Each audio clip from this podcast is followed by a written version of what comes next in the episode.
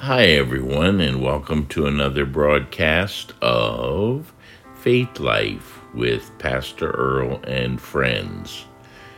We're here to share the Word of God with you. We teach the Bible verse by verse.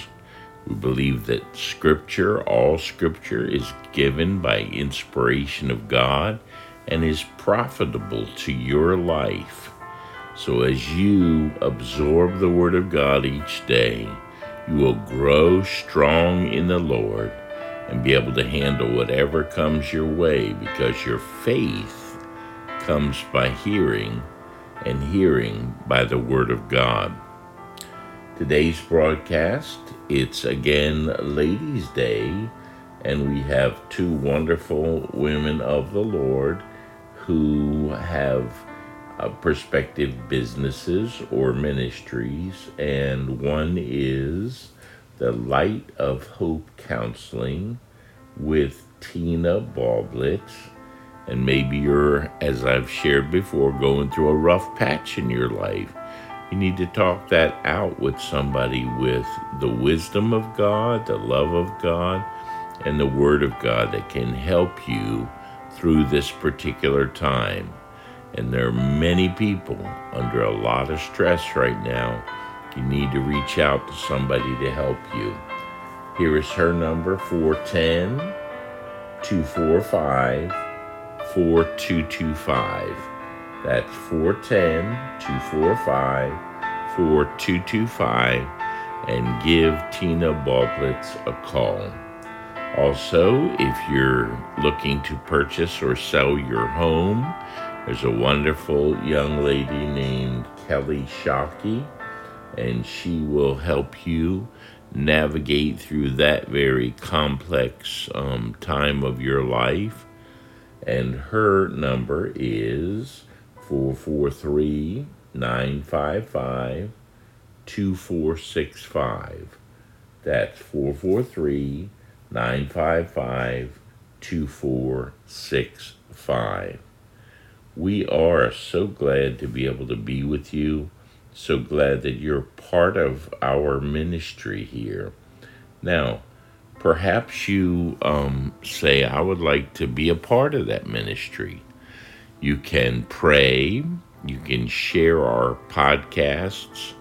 When you see the word follow, hit that, and then you'll be able to get the complete archive of all the rest of the teachings of the book of the Revelation, chapters 1 to now it'll be chapter 5. So you want to avail yourself of that. Also, if you'd like to underwrite or give toward this ministry, it would be appreciated as we're launching into new ventures. We'll be going into YouTube next, Lord willing. And as I shared with you, a portion of anything anybody sends will go toward another ministry, and we give through our church, and our church is um, having two mission projects one in West Africa with um, helping the poor people there with education and wells and things like that, and also there is a ministry rescuing people from the human trafficking um, uh, dilemma that we're facing, and there are rescue houses. So, if you'd like to be a part of that, then either text me at 386 795 8494 or email me at charisman, C H A R I S M A N 1234 at gmail.com. Let's get into chapter 5, chapter 5 of the book of the Revelation. Remember, chapter 1, the outline.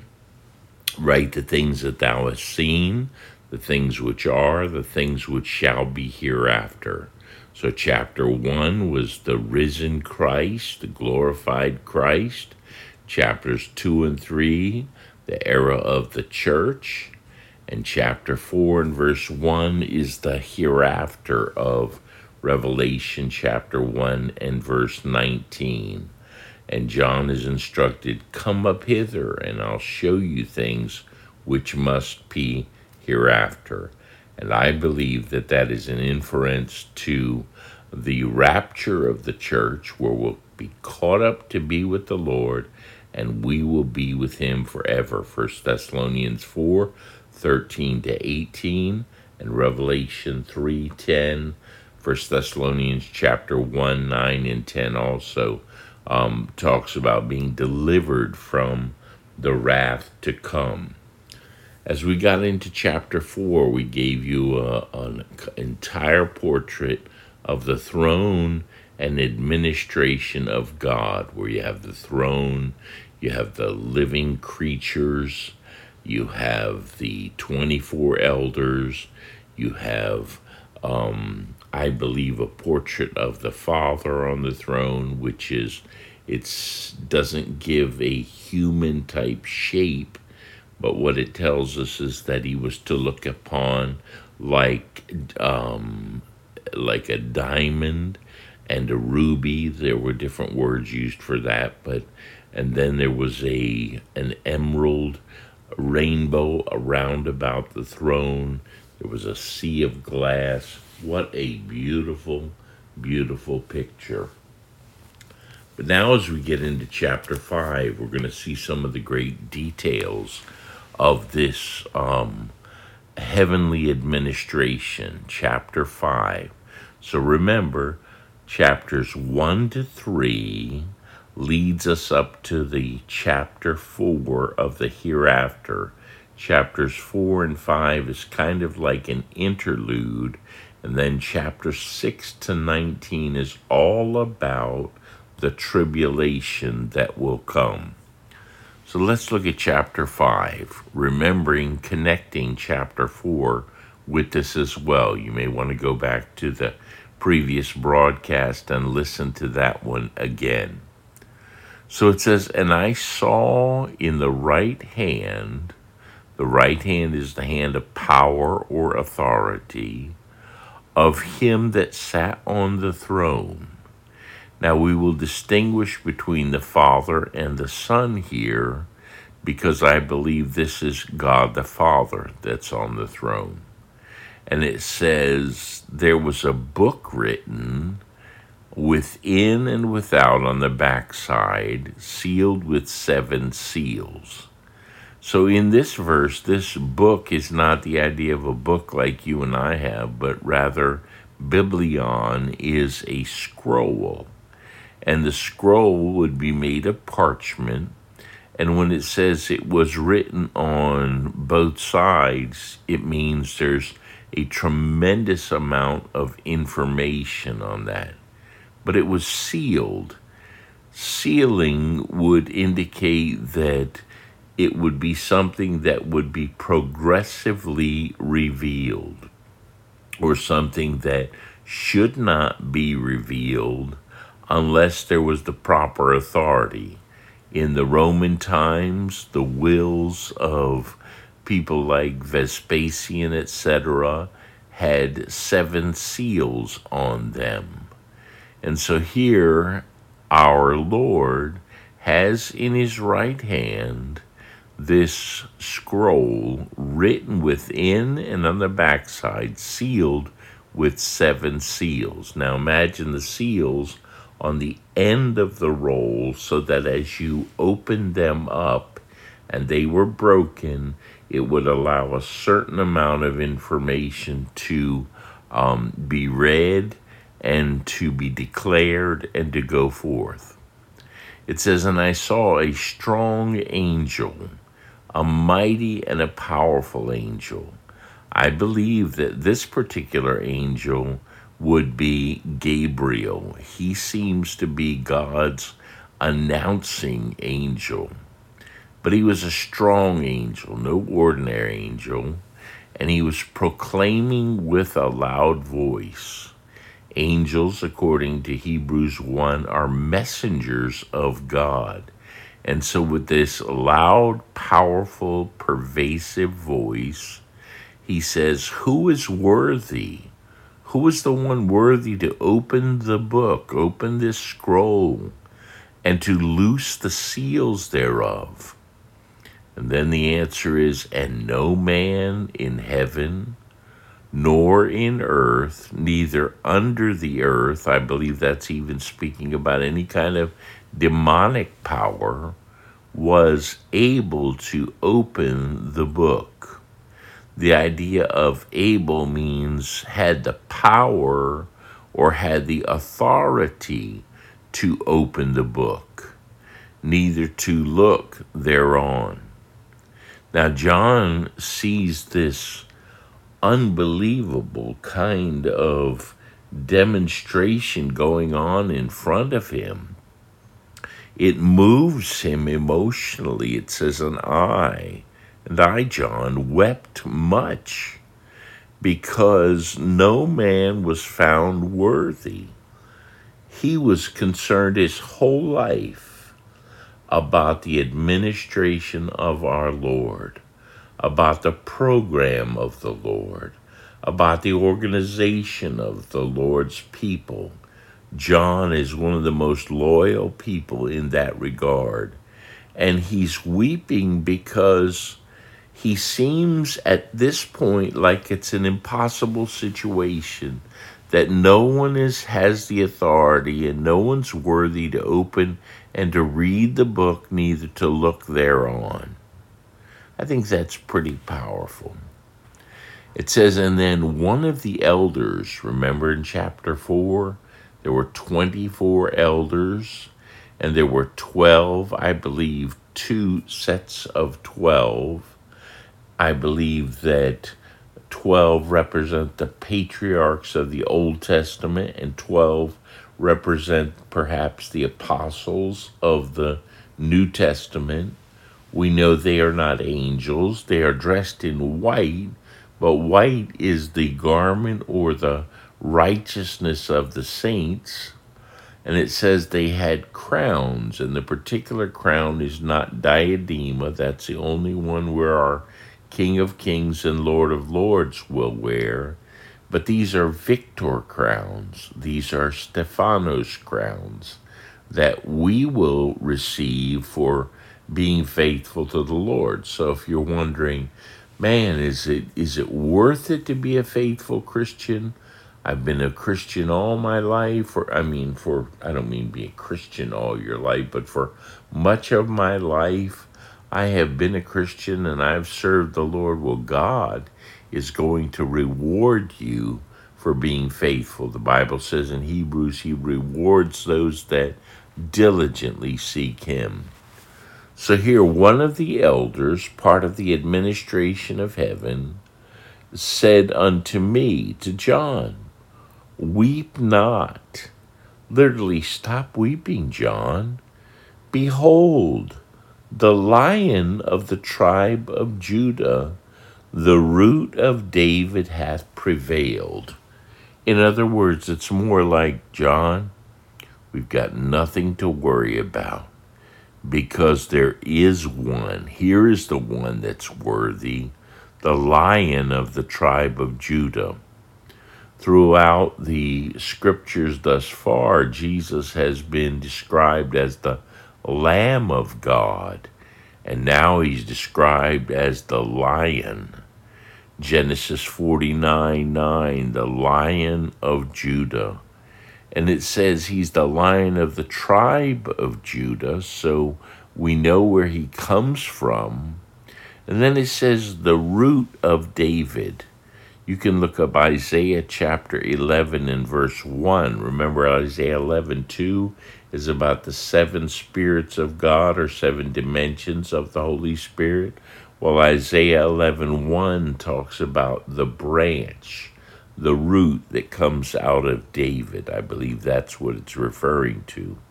It says, He hath prevailed over the devil, over death, over sin, over all the things that are terrible in this world. Our Lord has prevailed. And He is the one that will open, the Bible says, to open the book and to loose the seals thereof. Who is worthy? Gabriel said. And here the elder answers and says, It's the lion of the tribe of Judah. He will open the book, he will loose the seven seals thereof. When you get to chapter 6, all the way to 19a, there are 13 chapters that describe what is going to be revealed from this particular biblion, this particular scroll, as they're un, rather to us as the seals are broken. And I beheld, lo, in the midst of the throne and of the four beasts. Remember, they were living creatures. They were not some horrible, fearful kind of beasts. These are the living creatures. Remember, they had one had the face of a lion, the other of an ox, the other of a man, and the other of an eagle. And we said this looked a lot like other books of Matthew, Mark, Luke, and John, the the images of our Lord. It was not the Lord Himself, it's just these representations of He's the He's the lion, he's the king of kings, he's the servant, the ox, he is the son of man in the book of Luke, and the eagle, son of God. And I beheld, and lo, in the midst of the throne and of the four beasts, and in the midst of the elders stood a lamb, as it had been slain. This is none other than our Lord Jesus Christ. He is the Lamb of God, which in John 129, behold the Lamb of God, which takes away the sin of the world. All throughout the Old Testament, they were sacrificing lambs for the covering of their sin, and Jesus became the final sacrifice, the ultimate sacrifice. And here, the lamb is not dead, he is alive. Stood a lamb as it had been slain. So it was dead, but is alive. Having seven horns, seven is a number of perfection. Horns just represents authority. And seven eyes, which represents his omniscience, and it identifies it and says, which are the seven spirits of God. Again, Isaiah 11, verse 2, Spirit of God, Spirit of, of wisdom. Look that verse up, Isaiah 11, 2. It says, The seven spirits of God sent forth into all the earth. And he came, the Lamb, and took the book out of the right hand of him that sat upon the throne. So here's a portrait of the Son, the Lamb of God, taking the scroll or the biblion, the sealed book, out of the hand of the Father, of him that sat on the throne. We will give you part two of this incredible passage on our next broadcast of Faith Life with Pastor Earl and friends. If you're not a believer and you'd like to be a believer, you must receive Christ as your Lord and Savior. Simply repent of your sins genuinely. Lord, I'm sorry for my sin. I'm sorry for my sinful position and practices repentance. And then, Lord, I reach out and by faith I receive you as my Lord and Savior. In Jesus' name, amen. You can let us know of your decision by contacting me at Charisman, C H A R I S M A N 1234 at gmail.com or text me at 386 795 8494. And again, if you would like to underwrite this broadcast, we would appreciate it because what we'll be doing is expanding the Word of God to as many places that we possibly can. And as I shared with you, a portion of anything that you give will be also going to further other ministries that help hurting people. This is Pastor Earl saying, I love you.